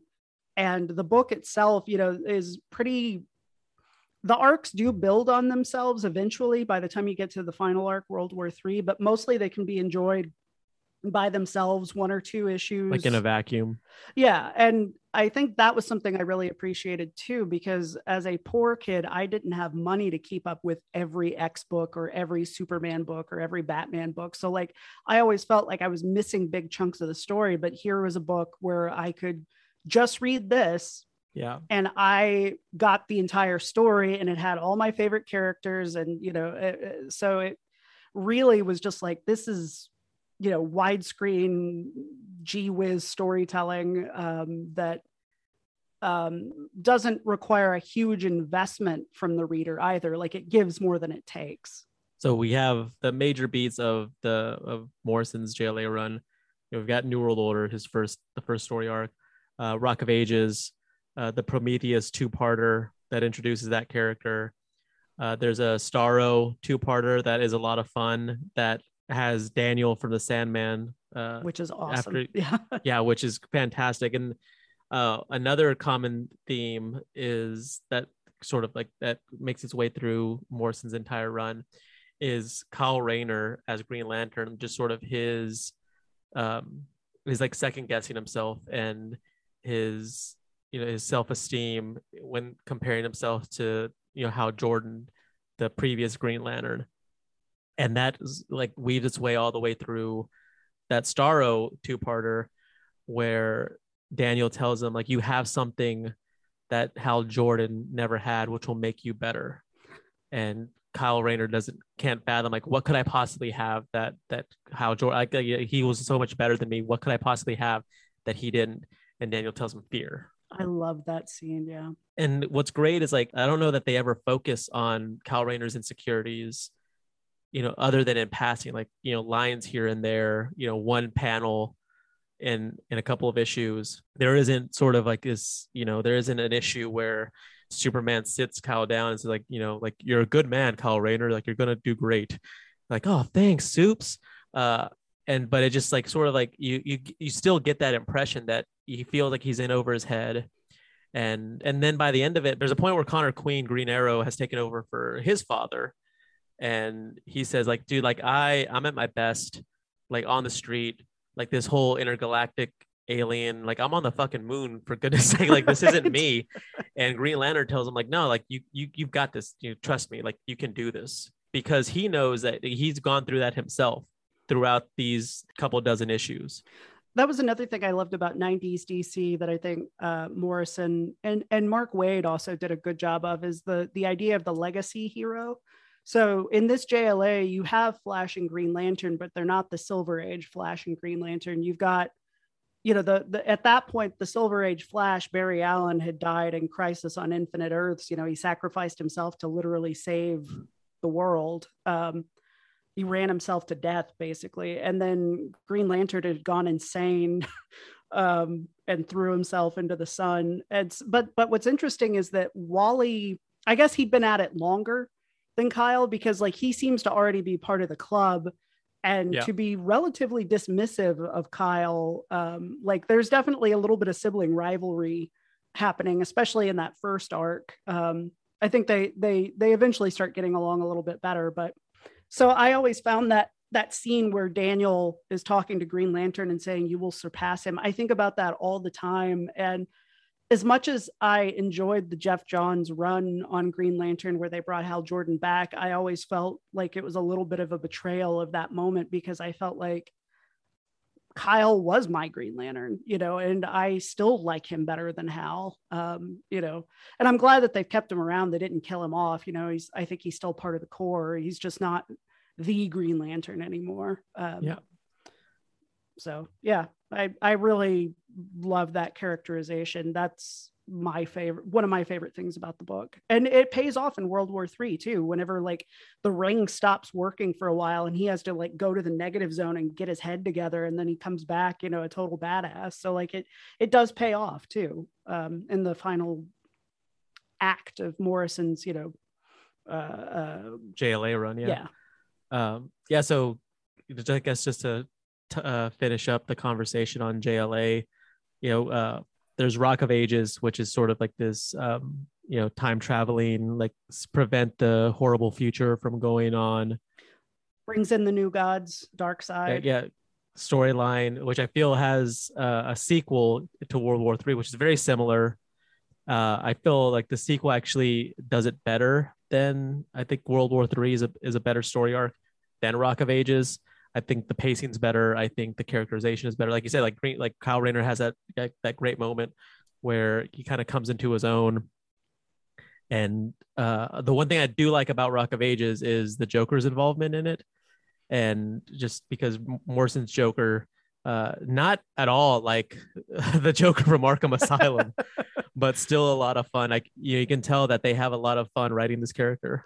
Yeah, absolutely. I um I would like a lot about Rock of Ages, but it feels very dark. It feels very um fractured, you know, in a way that World War III doesn't. World War III has, like you said, it's got a momentum and an emotional core to it that Rock of Ages does not have. I think Rock of Ages is a more intellectual um story, whereas World War III is a big bleeding heart, you know, superhero epic. Um, and one of the things I love most about World War III is that moment where all the human beings on Earth, you know, it's sort of a nice um, callback to the end of um, New World Order, the first JLA arc, where the people of Earth have to help the superheroes fight off the Martians. And that comes back again at the end um, when all of humanity unlocks their superhero potential and they come to save Superman, which I think, uh, you know, it's cheesy as hell, but it just works. It's, you know, it it's so in keeping with like the optimism and and just Well, like you said, it it instead of you know what was going on for so long in the '80s of like dragging the superhero down, dragging the god down to our level, we're elevating ourselves to their level.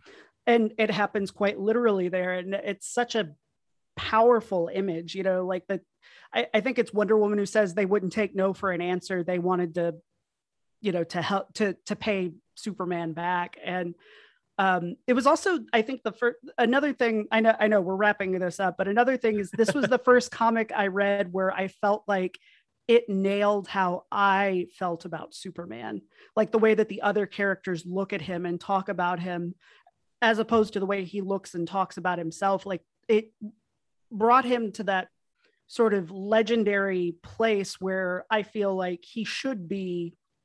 And that the other, even the other superheroes, kind of like in, you know, the Avengers, how most of them cap Talk, yeah, talk about Captain America. exactly um and i think morrison maybe gets superman better than most writers uh and you know we'll get into that more in the next episode Well, no, yeah, exactly. I mean, that's yeah, that's one of the things. Uh, you know, in in episode two, like I previously said, we'll we will be discussing the Invisibles. We'll also be discussing Grant Morrison's uh, All Star Superman run, and like, yeah, I I have a buddy who thinks Superman is bland and boring, and you can't tell a good story with that. Like, he's like, how can he? Like, you motherfucker can do anything. Like he like he's too powerful. Like you know, uh, you got someone who's super fast. Well, he's fast too. You got someone who's tiny. Like, well, he has X-ray vision, and like you know, like he's like has seemingly no flaws. And so to be able to write a character like that in a uh, satisfying fashion, it's a it's a hard trick to pull off. And I think that Grant Morrison does it really well. And um, consistently well. Yeah, and consistently well for that matter. But yeah, but last that scene that you're talking about, where you know humanity like rises up to to save Superman, uh, it reminds me a lot of that's the train scene in Spider-Man Yes. Two. You Where know where always Spider-Man cry. Yeah, oh my god that fucking scene um but yeah the one where you know spider-man like essentially passes out due to the pain and exhaustion of stopping a train and gets you know carried in like gets like lifted up and carried in his mask has come off and everyone sees his identity. And they realize like this, he, there's a line like man he's just a kid. He's like no older than my son. And it's one of those rare examples that like you said like that scene reminds you that scene perfectly encapsulates how what you know how you feel about superman. Yeah. and you know it, and like it's those scenes are so rare that that perfectly capture like how uh, like you know what what we feel what you know the idea of a superhero the idea of someone who is so much more than us you know physically and yet uses that to to you know to help us to to to to the betterment of mankind and and sacrifices to do so. Like how that makes us feel like you know that idea that you know that very humbling and you know, altruistic idea. Yeah. And in the case of Spider-Man 2 as well, like that whole movie, he's having the shit kicked out of him, and over like, and over. and like, like physically emotionally. Financially, like yeah. uh nothing goes right for him. It feels so thankless. His powers aren't working. You know he can't tell you know his best friend thinks he killed his dad you know his he can't tell his girl like you know the the girl he's in love with how he feels um and then this happens and you know you get that moment where the people in the train put themselves between him and Dr. Octopus, you know, um, Yeah. even though they know like he can kill and he does Yeah, he and he like oh, he doesn't kill them but he like they're like you're gonna have to go through us. He's like all right. Like literally like smashes them into the side. but the fact that they're willing to do that knowing that that is like the logical and more like the probable uh, outcome. Yeah like grant morrison's jla run feels like a like big wet sloppy kiss to the superhero genre. And i mean superhero in like in the strictest of sense like the the the long tights and and underoos on the outside Yep. superhero genre. 100% and um yeah i will always be a booster for that book what doesn't feel like a, uh, a kiss to the superhero genre is Grant Morrison's X Men run, which follows like pretty much on the heels of the end of JLA.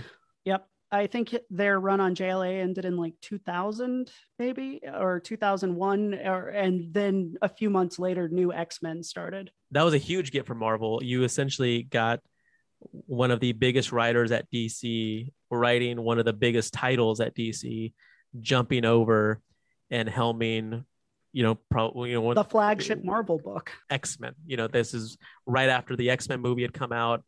And so X Men, I think, was at an all time high as far as popularity was concerned. Yeah, and and Morrison comes in and instead of back to basics, they take a different approach with the X-Men. Like even even from the beginning, and I I, I think the book sort of changed direction early on because of what was going on in the world. But even from the very beginning, like it's laying groundwork for a very different world for the mutants and their status quo moving forward like it was you know right right from issue one like they they introduce you know the the or 114 i guess was morrison's first issue.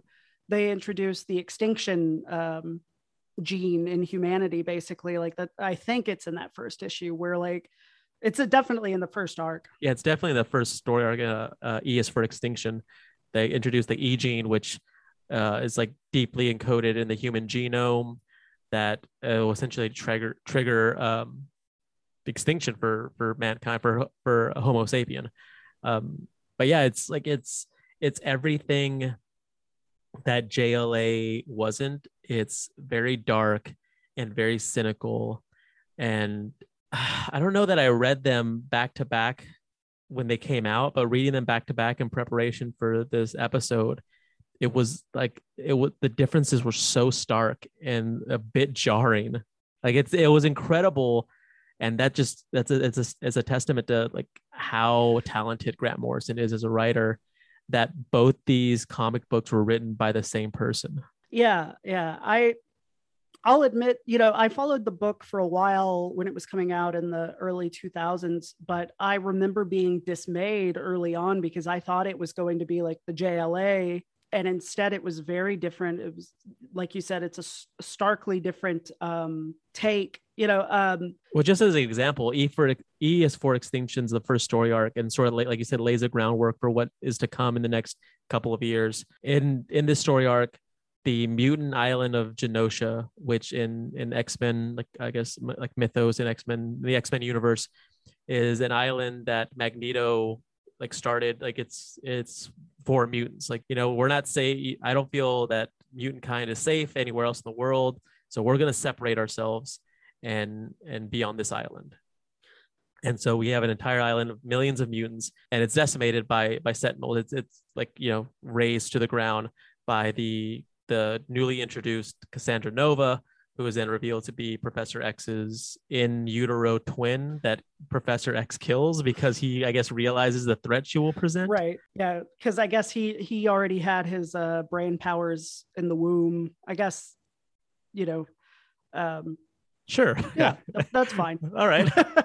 I give. Yeah, you got a book with uh a Canadian motherfucker with metal claws that can't die. It's like, sure, that, that works. Yeah, too. yeah.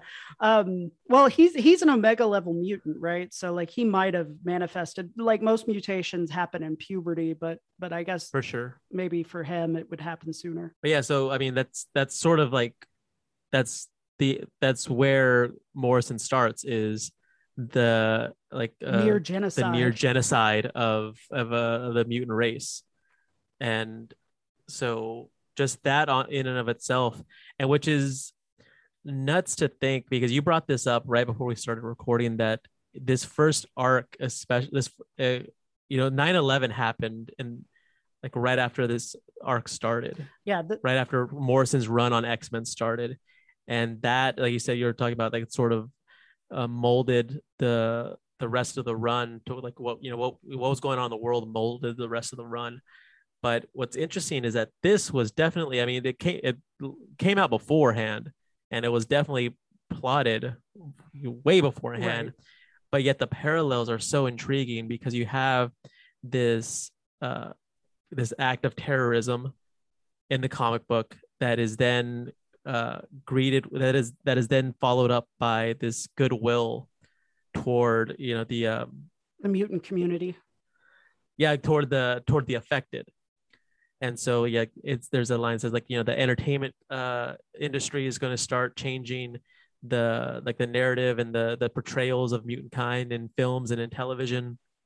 And it's it's so like it's it's interesting because that's like almost exactly what happened uh i mean like that sort of goodwill that happened like post 9-11 right you know, where everyone was, you know, trying to be kinder to each other. Uh, you know, Americans were trying to be kinder to each other because, you know, we've all we were all affected by by this by this tragedy by this by this act. You know like as if you continue reading the the comic book that if you continue reading new x-men or if you live through you know the early 2000s yeah. Like that goodwill like evaporates very quickly. So fast yeah you know, I, I talked about like the sort of like mind control subplot in the first story arc of JLA, and like that might have not been necessary. And then sort of this, and it's just it's so amazing, like how on the pulse, you know, how how well Grant Morrison understands human nature. Yeah, it's a sad book. You know, it's it's interesting. I think this is the first time, and you can you've read a lot more X Men than I have. I think. Um, but I think this is the first time like you get really truly ugly mutants like Beak. Um, like the the the truly freakish looking, like not even like cute in a cartoony sort of way, like Doop from X-Statix, but like like grotesque to look at like ugly john i think is the the mutant that yeah. they're hanging out with like that they've just rescued who cyclops mercy kills and like the first or second issue yeah i i, might, I want to say you might be right like even like characters like the blob it's just like you know he's just a morbidly obese guy you know he's not like you know disgusting to look on as far as you know like beak looks you know like a weird chicken person you know like yeah they're not like pleasant not to like look at, yeah. stylized or aesthetically pleasing at all like it's kind of like if like what you would get if you like you know in the fly if you put a chicken in a a teenage boy. in a, in a machine but then like you know through like a like a i don't know like a mountain dew inside of it. To, to fuel it instead of the the time or the teleportation fluid. Exactly. And so uh but yeah and like another example of like just of morrison understanding human nature is uh, a few storylines in the kid omega storyline. You've got this kid who is at xavier's institute for gifted youngsters which is another cool thing that morrison did is like he- it felt like an actual school like yes. it as opposed to like a front for like a, a x for a x team or a superhero like hideout. For a, right for a paramilitary mutant organization. Yeah for a ngo paramilitary uh, operation. Uh it felt like an actual school that you know that that that was for mutants for mutant children you've got this kid um his name was quentin and he has started going by kid omega. And what his storyline like i think like just perfectly mirrors like the like all that incel like proud boy bullshit that's been going on the past few years. Like it's a kid who like isn't popular kind of gets picked on. He's got a crush on one of the stepford cuckoos doesn't he? Yeah has a crush on the girl that he can't get who like you know and there's another kid who's like you know good looking and popular and, and this kid is everything that quentin isn't. And he sort of and quentin sort of burrows into that anger and you know gets this uh, group of other like-minded kids and lash out in in, in violence. Yeah yeah um i think that they're already on kick by the time that they start the riot aren't they? Yeah yeah and, and kick is a is a uh like a designer drug for mutants. Mutants. that's been introduced which plays into morrison's entire run like as it continues on yes yeah um i agree i i really did like the idea of it as a school that the x-men actually felt like teachers especially uh jean and emma in particular um really felt like people running a school in addition to you know being part of the away team sometimes you know? Jean especially i think doesn't she spends most of her time in that run at the school doesn't she? Like whereas the others get to go out and have adventures a little bit more often she's pretty much holding down the fort.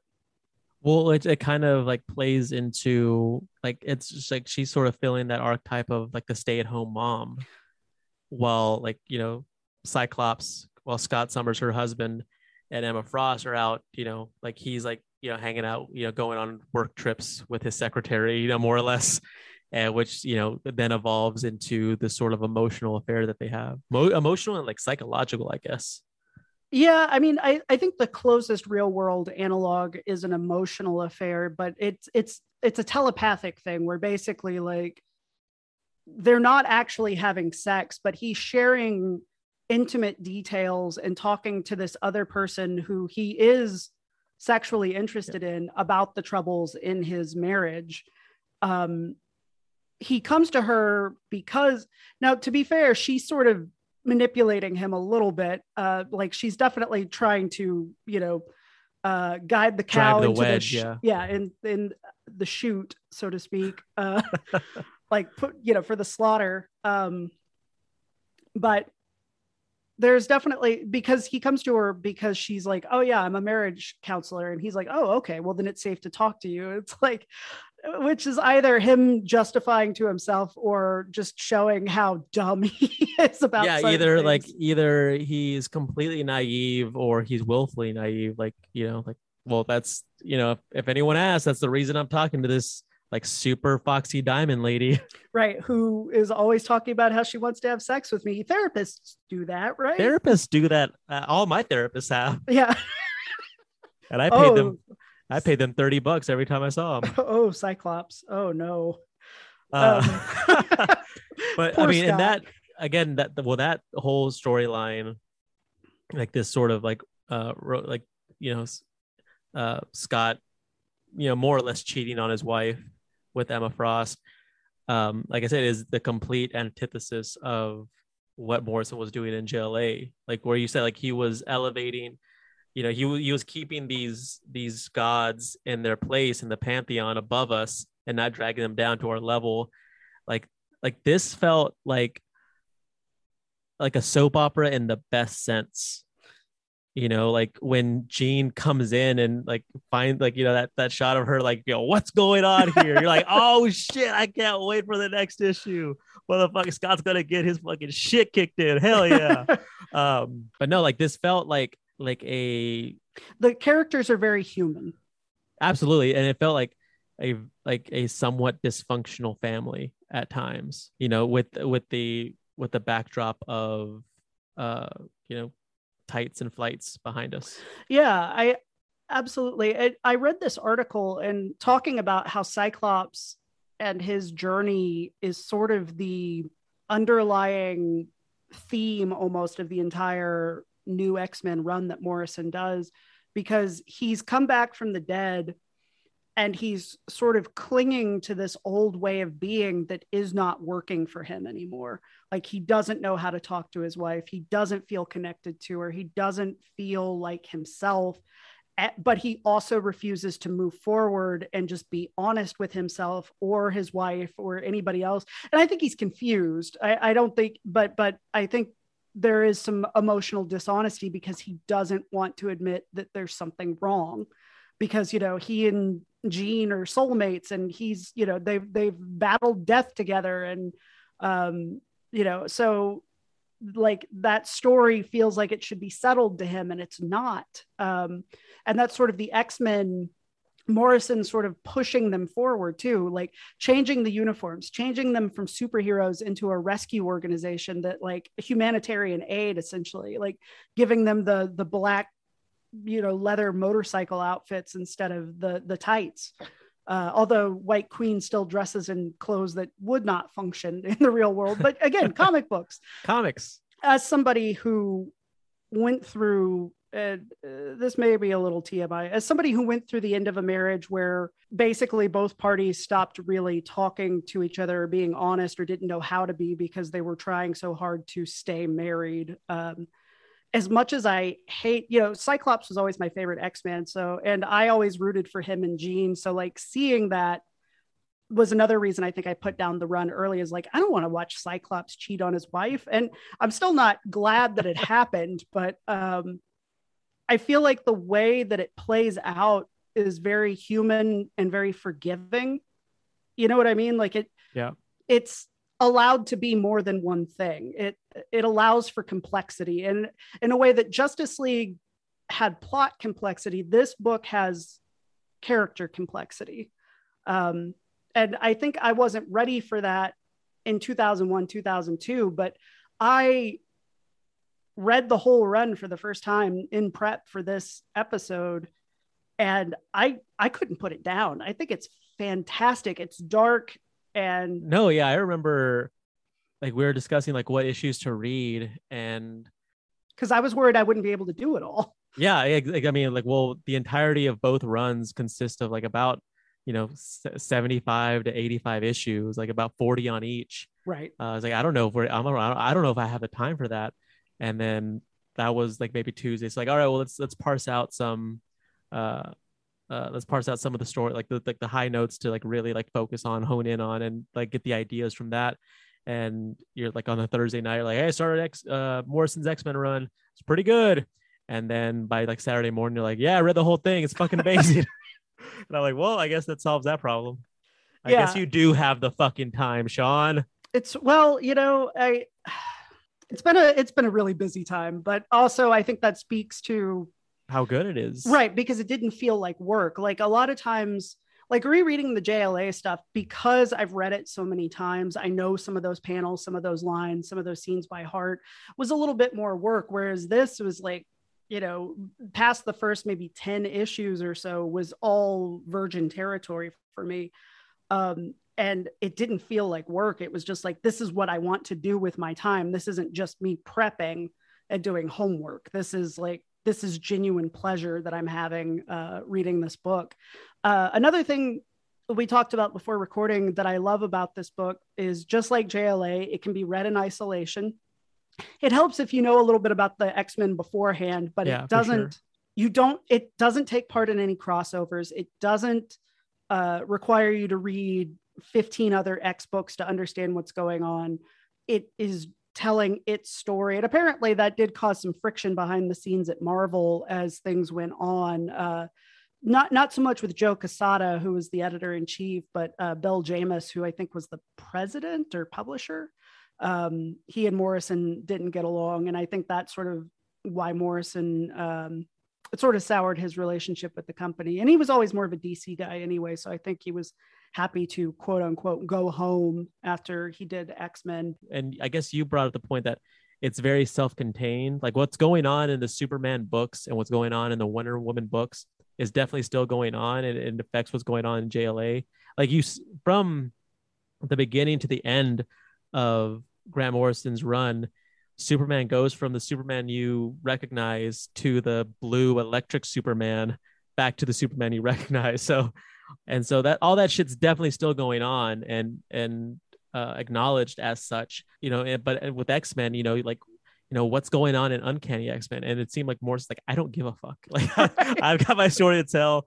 And i think it i think it, it works to the betterment of it because it does it doesn't have to bog itself down with like oh you know what huge like company wide crossover are we doing? Which is well, those are a lot of fun. Like those can be great but sometimes like you said like you like you know we both kind of grew up a little poor and so you know we don't have you know the money to buy all these different comic books to read a single story. So if i'm able to go to the comic book store and buy one book a month and you know for 12 months and get an entire story that's that's great. That's fantastic. Yeah, and I, I feel like at that point, Marvel um, was sort of in a what I would consider sort of a golden age. You know, Bendis had just started working there. Uh, Mark Millar was still doing a lot of work there. Like they were, and and Bill Jemas had just sort of taken over and was really shaking things up. And um, Joe Quesada had just been promoted to editor in chief, and they did a really good job for a while of letting at least the Marvel books you and I were buying, like Punisher or Alias or whatever, kind of be their own or Daredevil, uh, you know, just kind of be their own books and Yeah. not having to deal. And eventually, you know, you go back into event territory, but um, it was really refreshing after the 90s, you know, where it was just endless X events, you know. Um, to just be able to walk into the store and be like, these are the five Marvel comics I buy every month, you know, um, and I don't have to worry about what's going on in 10 other books. Um, and no yeah i mean like yeah one of my earliest and fondest x memories is buying and collecting the executioner song storyline that was the first w- one for us. Yeah. which was like across all the X titles, like for like four months, and you know that and I I love that. Like I you know I, I there is a time and a place for like, like I said like the, the the huge event, the crossovers and all that. But again, there's also I feel a time and a place to just be able to read a single title and get a single story. Yeah, and I feel like the having the single title, single story thing works to X Men's advantage in this case because it really allows for deeper characterization. Um, like you know, as opposed to, I think those those bigger stories are great for like, you know, it's like the Avengers movies. Yeah, they have some character moments and stuff, but they're really about things that are too big for any one hero to handle Yeah. alone. You know, they're they're they're widescreen events. They're not um, soap opera and. X-Men, um, you know, the in the Claremont Byrne heyday, you know, was exactly that soap opera. And Morrison really brings that soap opera back, but also pushes it forward into some directions that both stuck and then didn't stick, which is also Yeah. something I guess we could talk about. But um, yeah, it's um, I love the different modes of storytelling that comic books afford, uh, and I think that in this case, letting Morrison kind of do what he wants or do what they wanted helped the book. I we we probably won't get into it in this arc, but when they did Final Crisis in 2008, which was sort of the follow up to Infinite Crisis, you know, it was that summer's giant line wide event. Yeah, I think you could see the other books, the tie-ins struggling because Morrison has such a singular vision and was pursuing it so relentlessly. Like it was almost like they gave him gave it was almost like DC gave them the keys to the entire kingdom and they locked everybody else out while they did their thing. Um, and Final Crisis is really but like let them like peek through. So be like, okay, like I guess they're doing this. I guess I, I might as well accommodate that. And Right, exactly. And it's sort of um I think it speaks to, you know, I think a writer like Brian Michael Bendis is great at the event stuff because he, he I think that's just kind of how his brain works in terms of like okay this is what's going on over in the avengers. This is what's going on in the x-men you know like sort of i think marvel does these big retreats now where most of the writers show up and they figure out what's going to happen in the marvel universe in the next year or two. That makes sense to me in, in sense like okay we have uh 20 titles at some point we need to get everyone together and figure out like you know what's going on for the next two years and then and go from there. Like or we're gonna we're, like we're gonna do this like next summer this storyline you 10 people over here like your character's gonna be affected. So you know figure out how to lead into it and how to come out of it. And like you 10 people over here don't worry about it. Whereas i think morrison's strength is more um, a singular vision i think bendis is more of a a is it polyglot? No, that m- better at multi-voicing, I guess. Whereas Morrison is sort of has this sort of unique perspective, and it doesn't always jive well with um, what other writers are trying or doing, which is part of what makes their work so special. Um, but can also make it difficult to integrate with a wider, more traditional mode of comic book storytelling. I think that is a nice place to wrap up, at least this episode of the Grant Morrison mainstream era arc. Yeah. Once again, we will be giving away so many things for you. The two things we'll be giving away for this arc are a copy of Grant Morrison's biography slash memoir slash history of superheroes, uh, Supergods, which is one of Sean's he's he calls it a holy text. Yes. And he's read it several times. And if you are a fan of Grant Morrison in general, or just like of superheroes, comic books, it's definitely worth a read. We'll also be giving away a copy of Batman Arkham Asylum, their work with Dave McKean, who you probably know from the uh, doing the Sandman covers. Yes, every cover of the Sandman. Again, if you want to, if someone is claiming that comic books cannot be art, this is something that you can hand to them and tell them with a little like sticky note that says "fuck you" on it. Uh, because also, please enjoy this book because it's so incredible. Like like I said, it's a perfect marriage of of text and image. Uh, we'll be giving away a copy of that, either the already released paperback or the soon to be released hardcover, depending on whether you want to get it now or you want to get it later. Uh, once again, super easy to enter both of those giveaways. All you have to do is follow us on Twitter at FandomU Podcast and use the hashtag FandomU Podcast. Super easy, and you know one Twitter. Uh, like I said, super easy to enter. One entry per Twitter handle, and we would uh, we will uh, we'll draw a winner at the end of the arc. So you could win either one of those. It's gonna be fun. Yes, I'm excited for you, listeners, because you uh, both of these books are a treat. Thank you once again to Crystal O'Leary Davidson for coming on with us to discuss Arkham Asylum. Uh, her the collection of essays that she helped edit, Monsters of Film, Fiction, and Fable: The Cultural Links Between the Human and Inhuman, is available now in paperback through Cambridge Scholars Publishing. We'll have a link to that in the show notes. If you're listening to this show and so you and you enjoy the idea of digging into like the the subjects that we're discussing and sort of like you know why they become so important to us like more like you're going beyond like the surface level like oh that was fun or that was really cool. Like this is exactly what you like what you should be reading. Yeah. Yeah it's um exactly. It's it's this uh, the the mission statement of this podcast, but but written by people who are uh, much smarter than either of us. So no, yeah, like we're just a couple of uh, bums who ended up getting master's degrees. Like yeah, these these are like like actual like published academics like writing about the things that that we all love.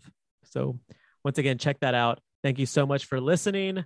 We'll be back with episode two, where we will be discussing the Invisibles and All Star Superman. very again like two uh, very distinct and markedly different works. The way that JLA was so different from X Men, The Invisibles, it's going to be very different from All Star Superman. Thank you so much for listening. My name is Sergio. Mine is Sean. Be kind to yourself and to others.